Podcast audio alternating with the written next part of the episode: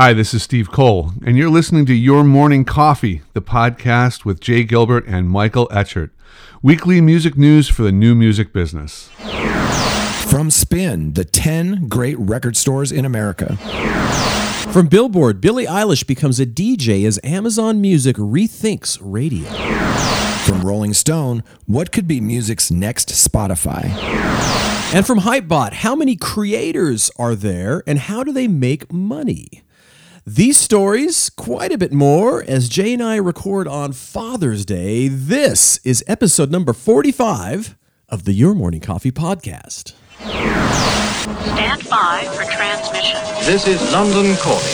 Wake up! The revolution is at hand! Your morning coffee is on the air.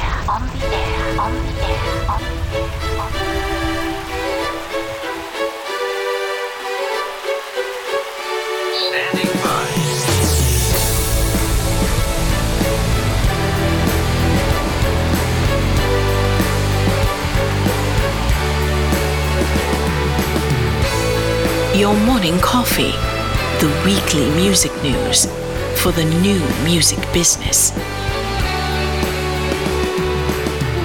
It's the highly curated, agitated, advocated, moderated, and liberated digital music information that you need to know.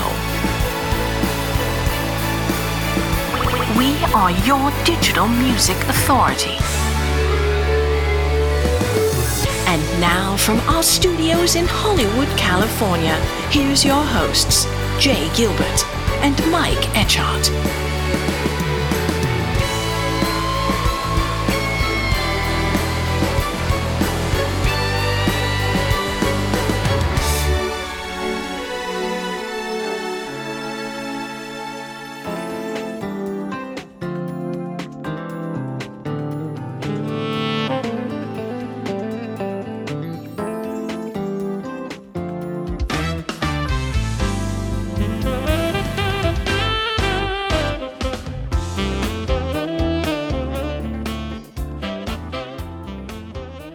Jay, happy Sunday, happy Father's Day to you. Happy Father's Day, brother. Yeah, indeed. We both uh, we have pretty groovy kids. We Yeah, both, we sure uh, do. In fact, that's really when we first met. That was kind of one of one of our Yeah. uh, sort of commonality uh, things was that we both had two daughters roughly the same age. Right. And so uh, And that was they're not many- children anymore. They're not children. They are not children. They are grown adults for crying out loud. And, So, and- and how about. Steve Cole uh, doing the uh, intro there? That Yeah. was pretty slick. Uh, Great sax player.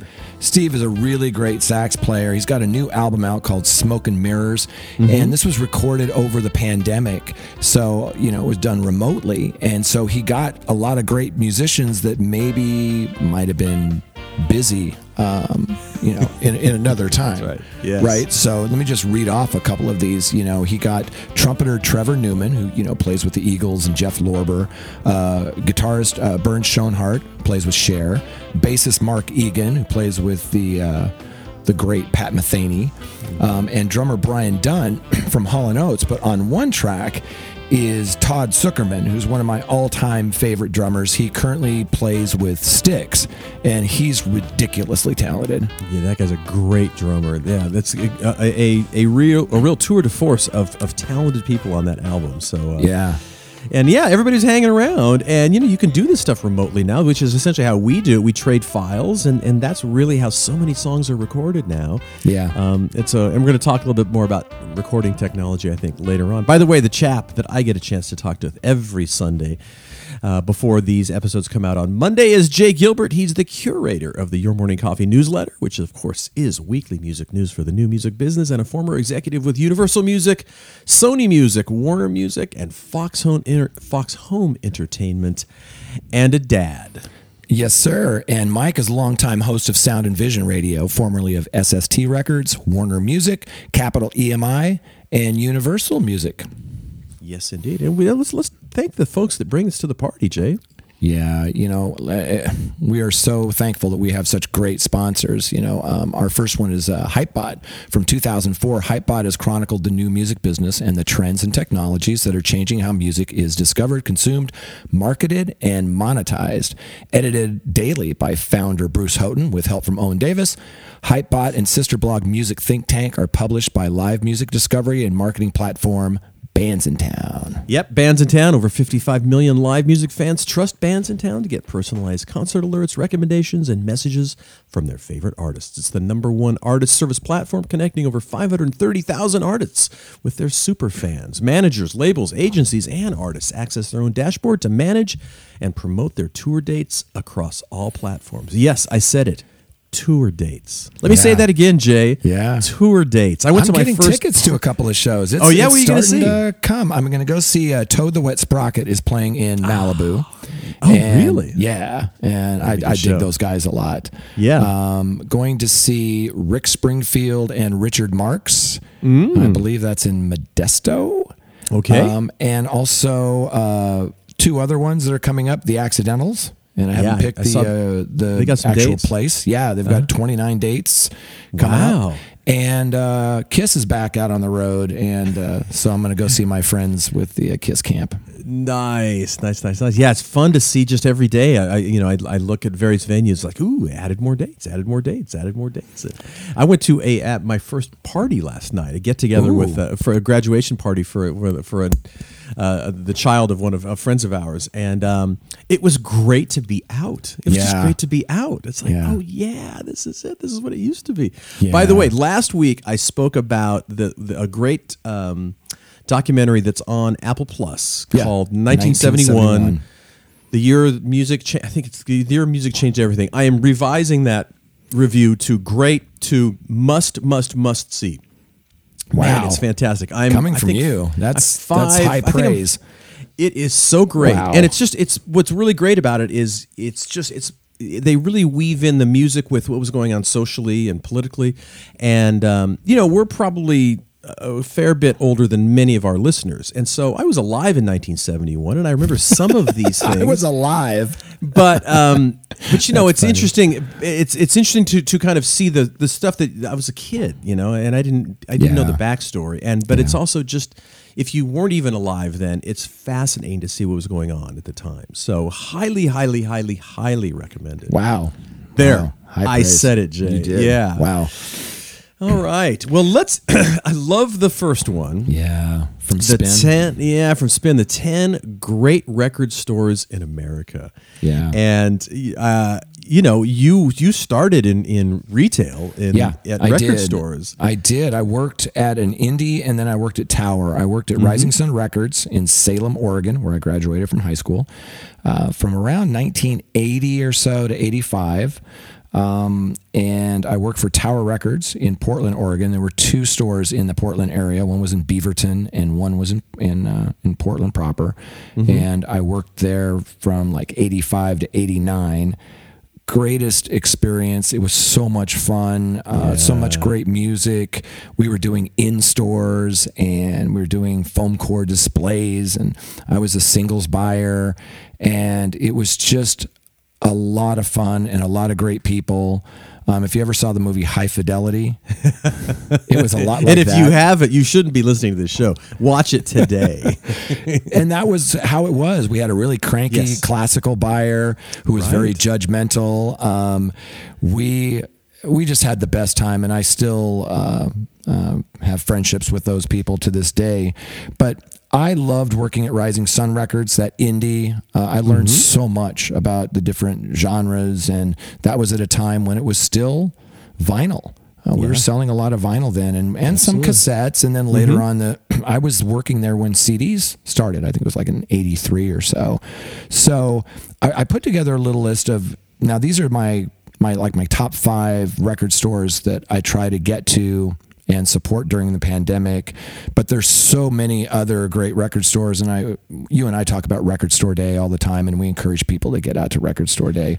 But when I was in high school in Salem, Oregon, we would also drive to Seattle, um, where uh, I grew up in the Seattle area because in just like a two mile radius, they had um, Peaches, Tower, um, second time around, Cellophane Square. I mean, there was like a half dozen amazing record stores, and we would just save up our money. And once a month or so, my friends and I would drive up there and go record shopping and then come back with a haul. and it was one of the greatest things ever. So, uh, hats off to the Seattle record stores. But here, here are my top five in no particular order. Um, I love, and these are current ones, of course. I love Easy Street in Yep. uh, in Seattle, West Seattle. Um, Matt Vaughan's done a great job with that that place, and I every time I go to Seattle, I have to go to Easy Street. Um, Music Millennium, uh, Terry Currier uh, in Portland, Oregon. Yep. Uh, I have I grew up with Music Millennium. I think I interviewed with uh, Terry. I think I was still a teenager when I when I first interviewed with him. Maybe a little bit older, but um, I didn't get the gig. But I did get the job at Tower that week, and then Wow. Terry and I saw each other at industry events for years and years, and we're we're still friends. And you know, he's. I thought I was the only one with good taste in music. Turns You- out there's somebody else. Yeah. Okay. and then really quickly, uh, fingerprints. Mm-hmm. Uh, I love out of uh, Long Beach, and then one that's uh, kind of close to me, um, CD Trader in uh, Tarzana. Always Okay. has some Oh, yeah, yeah. really great stuff. Yeah, I was just at my favorite record store, uh, Salzer's, which is in Ventura, north Hmm. of Los Angeles, um, and I've been going to Salzer's since I was a little kid, and I was Same literally store? there. Th- yeah, he's been there. He's been at the same location since 1972, and it, it's named after the the founder who just passed away last year. Unfortunately, a guy oh. named Jim Salzer, and Jim was actually a concert promoter up in Santa Barbara. And one of the great things about Salzer's is you go in and he's got posters on the wall of concerts he promoted. One of which, August 1st, 1969, at the Earl Warren Showground in Santa Barbara. Uh, Jethro Tull opening for Led Zeppelin. Uh, Yeah, so it's so, but he had. It's rare that you have. I mean, my kids go to that store now, and I've been going there since since since the beginning. And my buddy, and also in Ventura, uh, Grady's Record uh, Refuge, which is a really really cool vinyl only store. But you know what I also wanted to mention is it's depending how old you are.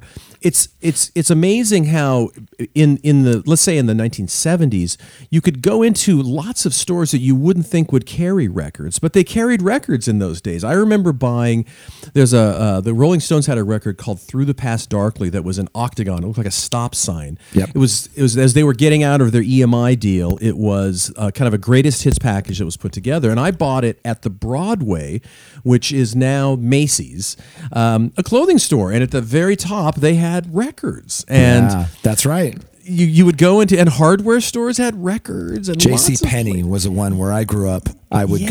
go peruse the albums in Right. J.C. Penney. That's right. But I was really fortunate because my grandfather had a barber shop, Mm-hmm. and right next door to the barber shop was this place that repaired uh, jukeboxes. And so they would always sell the used records Oh. Yes. really inexpensively. Right. And I remember one time going over there, I think it was like three for a dollar. I got uh, I Feel the Earth Move.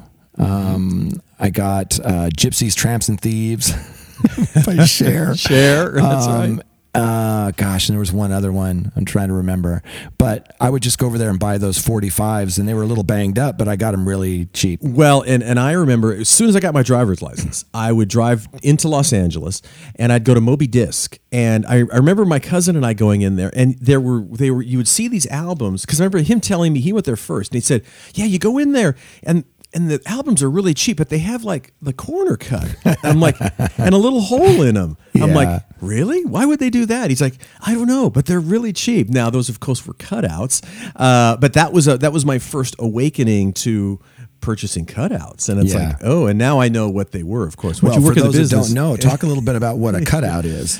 well, it is it is a well. What you need to know if you're an artist is you don't get paid on cutouts, um, and they are all when they want to just get rid of a ton of records. If they have a bunch of stock left, over, whether it didn't sell very well, or they pressed too many, or just whatever, they basically cut the corner or they put a little hole in them. They did that to, for CDs as, uh, for a while, and they would drill a Drill hole it. in CDs. Yep. Yeah, exactly. But that's what they did with vinyl records, and they offered them for you know uh, pennies on the dollar to retailers or Yeah. distributors or one stops, and Yeah. then they ended up at at you know whatever retail place you were going to. But uh, Yeah. yeah, it's uh, what a business. And one stops completely gone now, but that was where like if you had a hardware store and you wanted to carry records you would go to your local one stop and, and they were kind of an intermediary between the major labels and independent stores and Yeah. uh, it was a one stops are still around. There's- Are they? Yeah. Oh, I didn't know that. I thought they were kinda gone. No, like Alliance and uh, oh is, is alliance considered a one stop i thought yeah, they were kind they, of more they they've you know feed the mom and pops, you know, Sure. some of the indies, and also some places that aren't primarily music places like Borders, you know, Sure. places like that. Yeah. So Yeah, yeah. as I read through this article, it made me want to visit every single one of these. And again, these are these are ten great record stores. There's a thousand more. Um, you know, the first one, Reckless Records, of course, I've heard of, but I've never visited that. That's Mm-hmm. in Chicago. But the one that really hit home to me, and I mentioned it a moment ago, was Music Millennium in Portland, Oregon, um, which you know I've been visiting uh, since I could uh, drive. Yes. and it's just one of the very best. And they've had so many great artists do in stores there. Um, uh, Terry Currier is just one of the best guys on the planet, and I highly encourage you if you're in that area to Yeah. visit. Um, were there any of these here that you had been to? I, I Yes. mean, I've been to Electric Fetus in Minneapolis I have too. because Yep. I go out there a lot. That's a pretty cool store. It is absolutely. I've been to be, and of course, Amoeba's on the list in Hollywood, uh, and they and they have a new location. I've not- gosh. I've not, been to the new location. I haven't been to the new location Yeah. either, but I've been to Amoeba, you know, hundreds of times, and uh, yeah, it's just such an amazing uh, place. You can just get lost in there. Yeah, I have. I was not familiar with uh, Long in the Tooth in Philadelphia, which is Me on this list. I'm not familiar with that, uh, and not even Vinyl Tap in Now, Nashville. wait a second. This is weird because I know people in Nashville that I asked about Vinyl Tap and they'd never heard of it. Oh, So, interesting. Okay. I'm sure that it's a great shop, but I hadn't been there. Um, I talked to Glenn Peoples the other day. He used to live in Nashville. He'd never heard of it. Oh, So interesting. maybe they Okay. changed their name, or maybe it's just this cool, hip uh, place that we just haven't visited yet. And I popped in Dearborn Music in Detroit uh, Oh, a did? long time ago when I was there. Yeah, Looks I don't really remember. It looks huge. Been there since 1956, so they're they've got that they've got the hang of it, I think. And then Grand Avenue Records in Phoenix. Uh, not familiar with them at all. And I I think I've been to Waterloo in, in Austin yeah, as well. I've been to Waterloo. We Yeah. had some meetings there uh, in Austin one time, and I remember going to Waterloo, and I think I had a T-shirt or something. But um, I, I just love record stores. I like the smell of them. I like, Oh, you know, going through the bins and seeing what you find, and and I think I've shared this on, on the on the store uh, on the show before. Um, and I have a, a- just a super clear memory. In in when I was in third grade, we moved to Sacramento for a year. Of course, the headquarters of Tower Records. And I remember. So this is 1969. I remember going into a, t- the, a Tower Records in Sacramento, of course, where they were headquartered. And you know, as a, as a little kid, it's like all of a sudden the light bulb went on, and you're like, okay, I get it. I love music, and this is where people who love music go. And there's lots of freaks here, and I really like that. And Ah, music just- was yes. blasting. You just hit it. It's community. It's community. It's like, okay, these are my people. Yes. I totally, totally. This is my tribe. Yes. And you know, I had never seen my tribe before. Yeah. But you, and that's what record stores bring. And it, it like you said, yeah, I still, you just when you walk in, it's so familiar and. And of course, again, we've talked about the the uh, All Things Must Pass Tower Records documentary, a must watch if you haven't seen it. Um, Oh, absolutely. And, I'm and so- I, so still mourn the loss. Yeah. You know? one of the first experiences I had with a, a record store was my brother Jeff worked at Tower Records Mercer in Seattle. Mm-hmm. And for my birthday one day, you know, he invited me down to the store and said, You can pick out anything you want, like one thing, right? Yeah. Can you imagine being you know, like Yeah. a teenager walking in there, and just the poster section was overwhelming. But looking through all the vinyl and cassettes, they didn't have CDs then. But and they were remember it was stack it high, watch it fly kind of thing. There were just Yeah. stacks and stacks Yeah. everywhere. I was uh, just stunned. And it's like literally a kid in a candy store. Yeah. Yeah. And and and yeah, that that whole Tower Records thing where where there's just so overwhelming uh, in all in many record stores, but when you get it, like, and I remember going to my first tower, the one in West Hollywood, and and then and just down the street was the first Guitar Center, and so I, that was kind of a, a thing. I would go to Tower first, and then Guitar Center, and ah, like you said, the smell easily easily uh, just easily recognizable the second. Yeah. Right. And you know, I'm I'm from the Seattle area originally, and so I certainly know they list Sonic Boom uh, Yep. records here, and I've definitely been there many times. You know, I mentioned Easy Street, um, but Sonic Boom is a really, really great place. The reason I went to Easy Street so much is it was near my family's, you know, where they live, so it was closer over there in West Seattle on California Avenue. But uh, hats off to Sonic Boom Records in Seattle. What a what a fun piece. I mean, you could probably list hundreds of really great record stores, but again, this is from uh, Jolie Lash wrote this for Spin Magazine. Yeah, good stuff. Fun, fun to always remember kind of those days and still those days. What's going on in that world? So, uh, was glad they're still around. So Yeah, me too. around. All right. Uh, up next up is the uh, article on Billboard. Billie Eilish becomes a DJ as Amazon Music rethinks radio.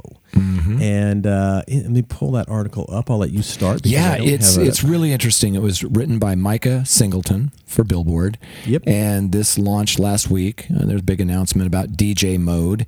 And it's only on the mobile app. I tried it on the desktop and it didn't work. And then I later read this article which says it's only for mobile right now. So this DJ mode will allow users to access on-demand personalized versions of three of Amazon's most popular existing radio stations.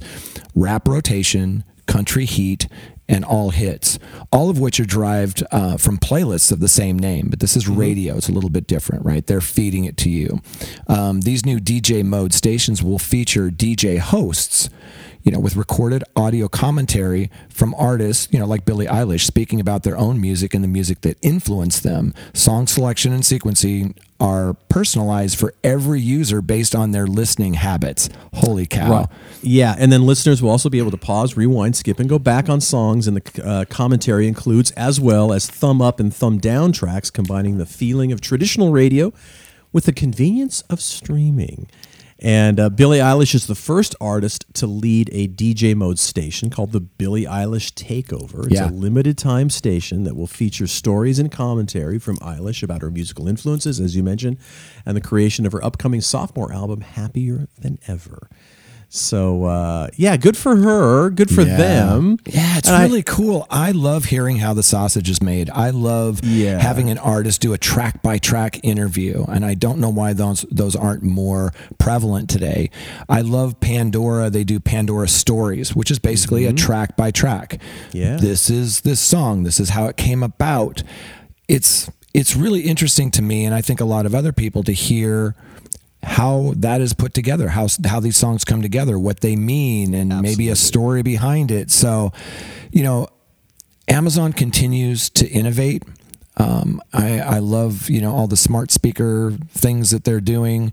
You know, um, it says here that Amazon has been launching a flurry of new innovations. Right, so they want to um, distinguish themselves from the pack of music streaming services. So Right. they've added live streaming from Twitch, which you and I talk about a lot. Twitch is a big deal.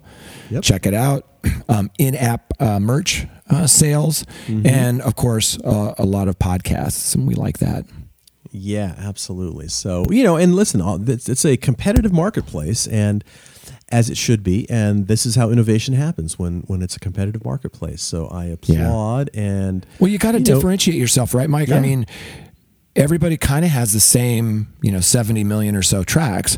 So Right. why would you subscribe to Amazon Music over Pandora, over Apple Music, whatever? They I love that they're innovating um, and they're differentiating. Um, an LA-based radio uh, person, this DJ Letty, will hope uh, Hope will host Rap Rotation Radio in DJ mode. Country Heat in DJ mode will be hosted by uh, Emmy winner and radio personality Kelly Sutton. And Amazon Music's senior curator for pop, children, and holiday uh, is Karen Wild, and she'll host uh, all hits in DJ mode. Super Yeah. cool, man. Interesting. Yeah, very interesting. So, got to check that out. And again, another, and many of us have Apple, at least I think I speak for many people. Uh, you have Apple Music, but don't necessarily use it because it comes with the Amazon Prime subscription. So, uh, it's probably there already. You said Apple people. Music. Did you mean Amazon Music? I'm sorry. I meant It's another A word. I meant Amazon I Music. thought you did. Yes, with you with your Amazon Prime uh, subscription. So See, I've been up for like four hours. You've been up for like four minutes. four minutes. That's right, exactly. so I, I can't be trusted with with words at this point at all. At I all. got your back, brother. It's all Uh, good. yeah, yeah, yeah, yeah, yeah, yeah, It's all yeah, good. yeah, yeah, Yes. So check exactly. out DJ Mode. Uh, really super cool. Uh, Amazon Music. Dig them. Oh, I know what I was going to say. Uh, uh, Something came to me before I started mispronouncing words. Um, uh, speaking of the creation of songs, I think we mentioned last week there is a podcast called S- Song Exploder Oh, I where they love it. talk. Yeah, Rishi and- Keshaway. Yep. And then and then there's now uh, uh, on on uh, Netflix. I think there's a Song Exploder series. Oh, I knew it was coming. I didn't know it was out yet. Yes, it's out, and Oh, I, I can't there wait to check that Oh, out. it's great. There's a Dua he's Lipa the best. one. There is a Dua Lipa. Dua Lipa. Dua, Dua Lipa. Lipa. I'm mispronouncing her name too at this hour. That's all right. Um, and then there's one with Killers. Um, those are the only two I've seen, and it's the, uh, very not kind of similar to the, that that series, that a British series actually called the Classic Album Series, where they go in and really talk about how the album was Yeah. made, and the producers and the engineers sit around and talk about it. It's similar, but a little, little slicker actually. Oh, I can't wait to see that because Oh, I love good. the podcast. Yes. Because I mean, he he Hrishikesh Hirway, who does it, um, was also a co-host of the West Wing Weekly, which you know I love the West Wing and I listen to every episode of that podcast anyway. But Song Exploder is so cool if you like how the sausage is made. Yes, I yes, mean, yes. they. My favorite one was Rivers Cuomo from Weezer. Mm-hmm. The way that he writes songs, I don't want to spoil it, but no one writes songs the way that he does. Oh, interesting. Okay. It's just, I haven't seen and I mean the listened to it. process in which he uh, puts them all together. Uh, but there's so many great shows. But yeah, Song Exploder, and now you're saying that there's a the TV version is like on Netflix. I think it's on Netflix. Yeah, I think that's. I'll check that out. Yeah, yeah, good stuff. All right, moving on, Jay. Yes. Uh, this out of Rolling Stone. What could be music's next Spotify? And um, whoops, wrong. I got the wrong article up. Well, while you're just- while you're digging that up, this this story appears in Rolling Stone's new issue, the 2021 Future of Music issue. Yes. which, which I got, and it is phenomenal. It's I know I use that word too much, but it's it's really good. So check out the Rolling Stone's new 2021 Future of Music issue. This particular piece uh, was written by Ethan Millman, and it goes through just a, a handful of some of these companies uh, that they talk about. Um, it they're the five brightest music companies to watch Yes. in 2021 and beyond. Yeah, yeah, you and know, it starts with Splice, uh, which is uh, interesting. You know, again, we're talking about kind of the technology of of making of, of recording and making songs and things like that, and all the different ways that artists create stuff. And I, Yes. I remember when I first went to. Um, when I first worked at Warner Brothers Records, actually, and I was just a, I was an executive assistant, somebody, one of the product managers there, and he, he we were talking about the cult one day, and he said if you heard the cult demos, you'd be appalled. He said they're so rudimentary and so basic, and um, and then you know, and and that's very like you mentioned, the way artists create stuff is very interesting and very different, and sometimes it, very rudimentary, and um, you know, it's like kind of like building blocks and putting Mm-hmm. stuff together and kind of throwing words out, and it's really interesting to see how stuff is created. Yeah, but and now with this technology, right, you can create uh, remotely. You can create super high quality Right. recordings. To your point, you know, there's also bands on the other side of that spectrum. Like you and I used to work with Albhy Galuten. Yes. and Albhy produced Jellyfish. So Albhy gave me the demos, or maybe I gave them to him. Anyway, I helped put together that box set. Anyway, I have the demos uh, from Jellyfish, and they sound. Amazing. Almost I the s- mean, yeah. yeah, Yeah, right. The arrangements are slightly different um, by the time it got on the CDs, but they were buttoned up. I mean, Right, and there are some bands that are like that. That's right. Yeah, they, they you, the demos sound very, very, very similar. But you- if you have, if go ahead, you. you Oh, I was just going to say one last thing really quickly. Yeah, yeah. We have a saying, my business partner Jeff and I have the saying demo love. And what happens to us is we Yes. get early demos and have for 25 years on artists. And we listen to those demos over and over again. And then sometimes we're disappointed with the album because we've fallen in love with the demos. Yeah. Oh, absolutely. And and and sometimes you can't. You know, you you you also hear about artists that in the end much of the demo ends up on the original on, on the released track because they could just never capture the magic in a similar fashion. So, yeah, very interesting. But Splice, I, I I've heard of Splice. I wasn't really that familiar with. They they are an eight-year-old creative platform. Mm-hmm. It doesn't hurt when you have raised approximately 165 million dollars to date from Goldman Sachs. Uh, but um, it's basically it, it's a it, they have thousands, uh, or actually they have hundreds of thousands of royalty-free samples that can form the backbone of new songs. It's a it's a easy-to-use production tool for musicians. Right. Um, and you know, again, we we've we've talked a number of times about how um, the tool, you know, when we were growing up and playing music, Yeah. you know, it was several hundred dollars an hour to go into a recording studio, or then you had like a Yeah. little cra- crappy cassette. You know, multi-track cassette recorders that never sounded great. They were okay and- for demos. Yeah, but they just- oh. four tracks. Yep, exactly. Everybody had. Everybody had them. And then the Alesis ADAT came out, which was a big step up. But the tools now are just so dramatically amazing. And this is another thing, but you know, that that is a great tool for musicians. And Absolutely. all of these platforms, you can go from recording to releasing, you know, boom, and it's out. And- Yeah, and their business has Fascinating. really taken off during the pandemic because people are recording at home more and, and doing these things more. And wh- what I loved about this particular piece is um, their CEO, Steve Martocci, I think I'm butchering that, but um, he said when we first started, people were like, "There's no effing way I'm giving you my samples. Why would I give you give my secret sauce out?" And then he says, "There's so much you can learn from how much programmers share. So if you're recording at home." Um, producing, engineering, whatever, Splice is an amazing resource. Yeah, absolutely. So they also talk about Epidemic Sound. Yeah, that's the name of the company. Epidemic I have not this. either. It says there have been uh, there have been so many video creators on the internet, and most of them are eager to pair their videos with hit tunes, unaware that licensing music is often a costly ordeal. That is the understatement. Yeah, Uh, absolutely. enter Enter Epidemic, a royalty free music platform whose mission is to soundtrack the internet. For a monthly subscription, Epidemic offers 35,000 high quality tracks for creators to use however they please, along with nearly three times that number of sound effects. It has courted major investors such as Blackstone, the firm behind Bumble and Ancestry.com, and raised $450 million in its latest funding round, in the wrong securing a dizzy unicorn of valuation of 1.4 billion dollars. But this really answers a lot, it, it- or it, it's another thing, another tool for for content creators. Um, and I, it's I tip my hat to this. One of those things. It's like, yeah, why didn't I think of that? Exactly. Yeah, exactly. The next one is United Masters. Yeah. And they're another one of those, um, some people call them uh, DIY distributors or aggregators.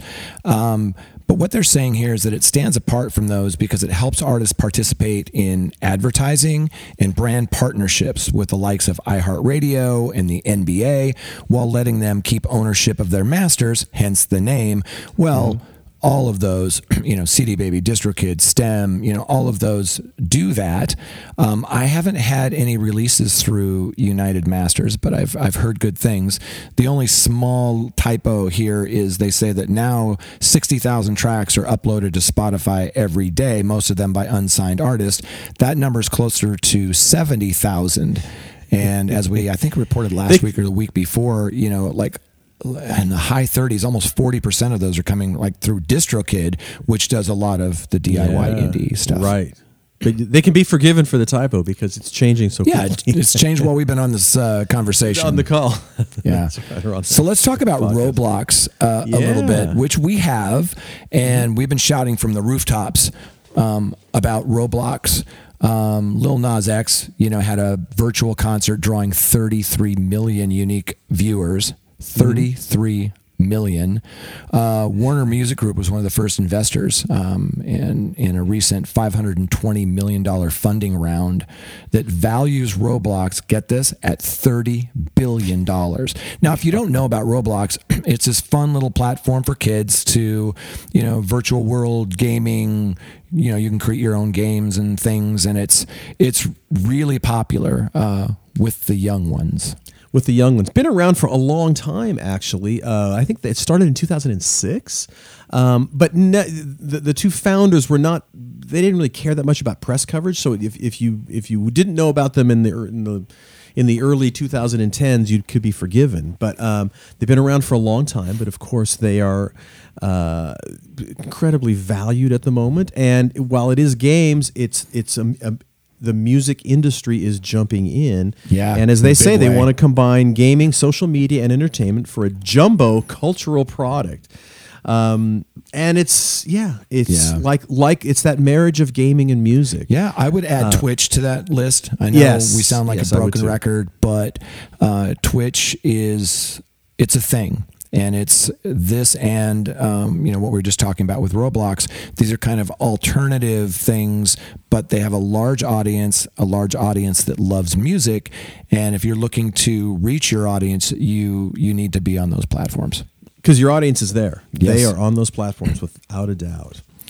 And then um, Community? community, yeah, So and they've only been around for a couple of years, yeah. Um, Yeah.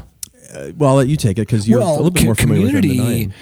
Community is super cool. Um, for those that don't know, it's really about getting artists involved in texting uh, their fans Mm-hmm. and celebrities who've used, used community include you know Paul McCartney, Post Malone, Diddy, Jennifer Lopez, and even former President Barack Obama. And they state in this piece, you know, unfortunately, Obama has yet to drop a song via text to fans. so you know, but it's only been a minute. But it's really another. You know, we talk about OnlyFans and Thrills.co.uk and you know all of these different platforms, Patreon and um, Cameo. It's just another one of those great platforms to really um, speak to and engage with your fans directly. Yeah, yeah. And again, and we've kind of talked about this as well. It, it this was in Rolling Stone. Yep. Uh, Ethan Millman, and uh, I, you know, I, I don't know, I don't know what and when it happened or it started happening, but Rolling Stone has really. Be, it's almost kind of a, a, a, a, a hybrid magazine now. It's almost kind of an industry magazine in addition to, you know, what, what it's been Yeah. doing for years and years and years. And so they've really been covering a lot of great music technology topics and, and issues. And Yeah. They've really stepped up their game. And it's, it's, I- it's a must read publication now. Yeah, I think it's been in the last about two years because I've been using articles from Rolling Stone for the seven years I've been doing Your Morning Coffee. Okay. the newsletter. And I've noticed in the last couple of years, things have really changed and ramped up. And to your point, they're more like um, not just for fans, but they're for the industry as well. And it's almost like a cross between Billboard and Spin.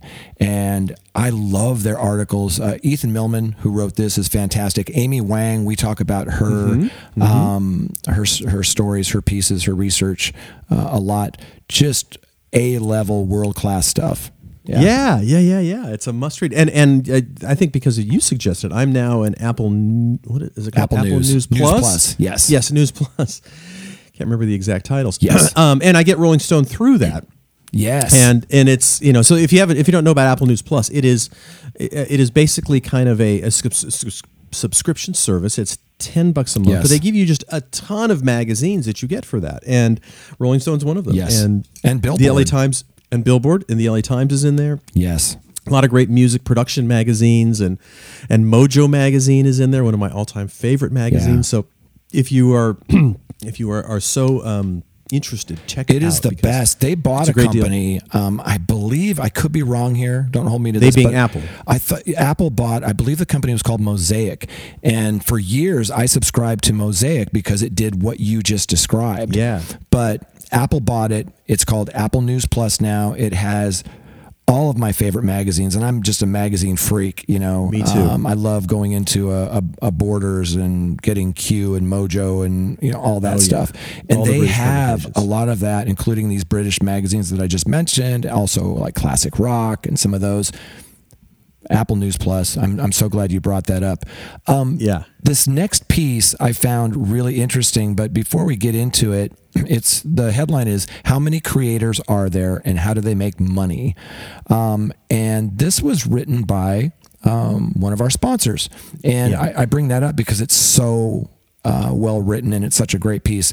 It was written by Bruce Houghton, who's the founder and editor of Hypebot, as we talk about all the time. He's a senior advisor to Bands in Town, another sponsor of ours. He's also, we don't talk about this too much, but he is also the founder and president of Skyline Artist Agency, right? And a professor at the Berklee College of Music online.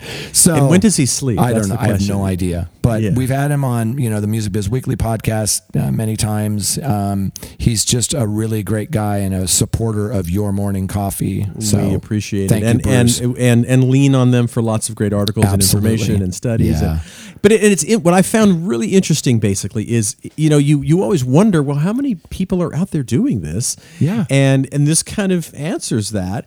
And they basically say, according to a new study by venture capital firm Signal Fire, Mm-hmm. about two million people make a living as, in quotation marks, content creators. Uh, and as they say, not all musicians think of themselves as content creators, but just like everyone who posts regularly on social media in hopes of eventually making money, they certainly are. And there is a lot of competition. So th- this is a, a really a fairly sweeping look at the content creator ecosystem. Yeah. And, they, and they identified 2 million full time, but then, not surprisingly, 46, almost 47 million part time creators. Wow. That's how we, we get 60, 70,000 tracks a day being added to Spotify. That's right. Um, yeah, and so the the the two million number. These are professional individual creators Mm-hmm. making content full time. So on YouTube uh, of YouTube of the 31 uh, million channels on YouTube, about a million creators have over 10,000 subscribers. That's the that's an interesting thing. And of course, 10,000 is the magic number. That's for, the milestone. Yep. that's the milestone. The exactly. And, and if you're in the Southern California area, if I if I'm not mistaken, because uh, YouTube has a big uh, Creator facility, space. creator space Sadly, at the they old. closed them. Oh, did they close? Yeah, I we did a that. piece Well, of Morning makes Coffee a while back. I don't know if they're going to reopen them ever, but they had, I think, a dozen creator spaces across the Yes, they globe. did. Right. And I got trained at the creator space in Los Angeles. It was at where Howard Hughes used to have It's his. the old Hughes aircraft building, They have yeah. a helicopter right out front still, like sitting there. Yeah. Um, Yeah. But I've been there many times. But, but that was their number. You could use that as, as, 10,000 as the if you had minimum. ten That's right. Exactly right. Uh, this is interesting. On Instagram, of the one billion accounts on Instagram, about five hundred thousand have over hundred thousand followers and are considered active influencers. Yes. So that's interesting as well. Twitch, we talked about Twitch. Of the 3 million streamers on Twitch, about 300,000 have either partner or affiliate status. Okay, Yeah, that's a big deal. Yeah, absolutely. In Twitch. Th- Yes, that- that- that's that- that's yes, the big deal. Yep. Yes, exactly. And then says others, including musicians, podcasters, writers, illustrators, about 200,000. So that's how they get to that 2 million.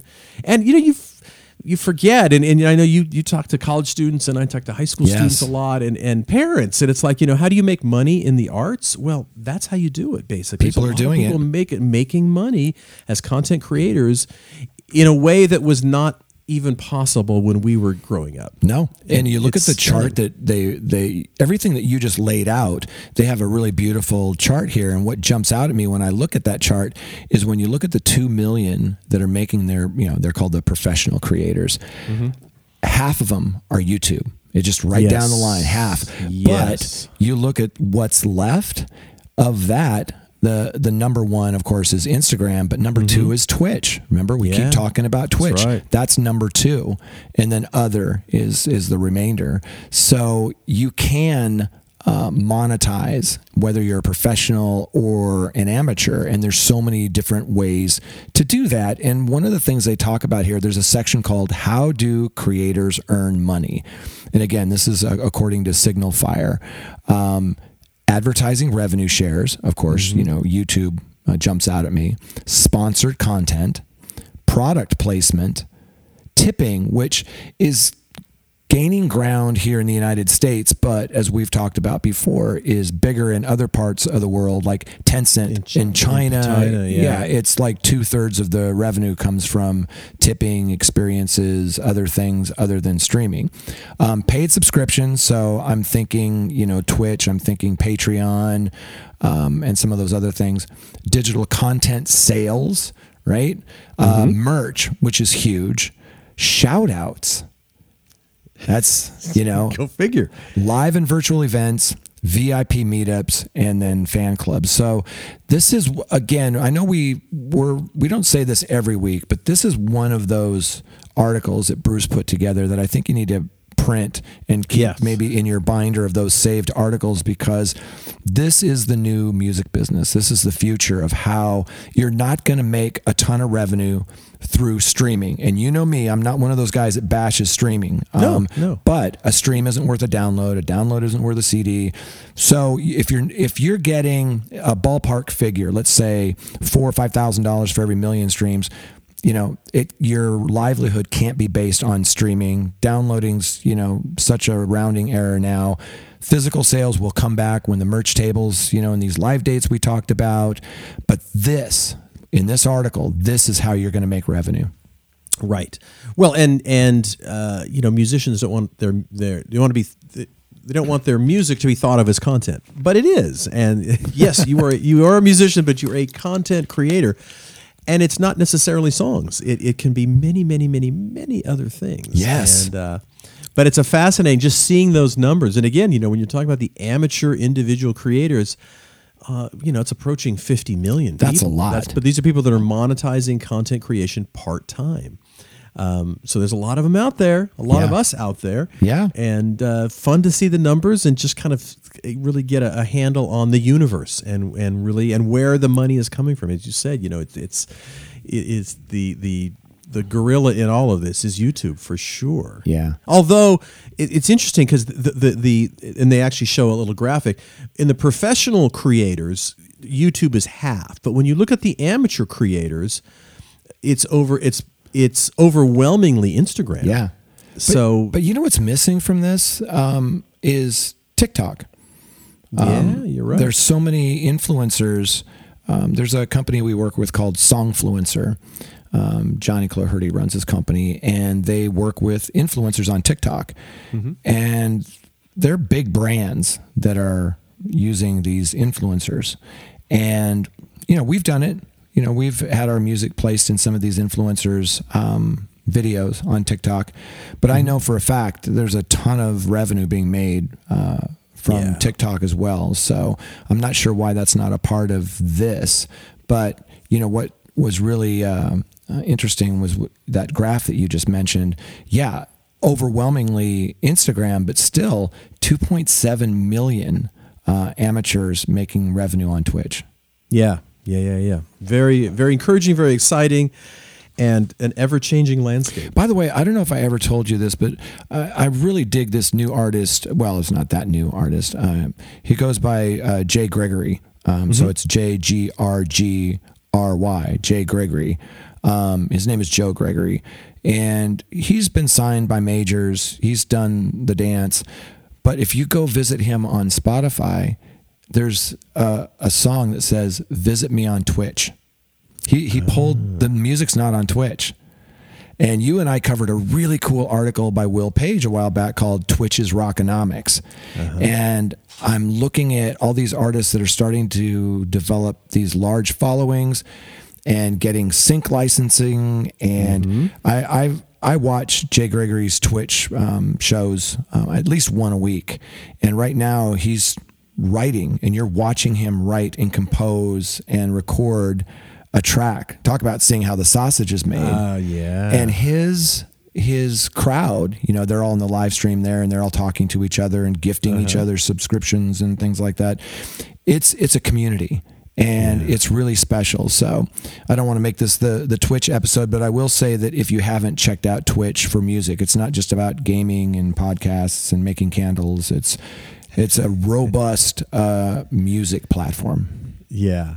Well, Jay, and it's time to wrap up. We it's time for us to go be pampered on Father's Day. Yeah, yeah. Let's go. Let's go do that. Do want to, of course, thanks our friends at Hypebot and Bands in Town Yeah. for helping us put the show together. Could not do it without them. So Yeah. a thousand thanks to those great folks over there.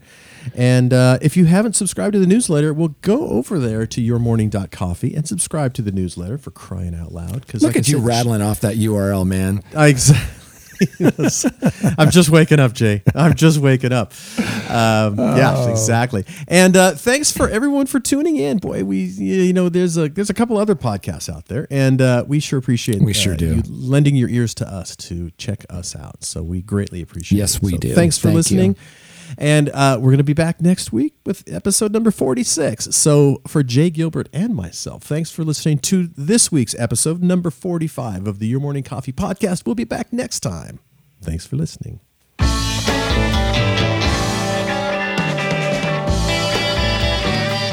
You've been listening to Your Morning Coffee, the weekly music news program for the new music business.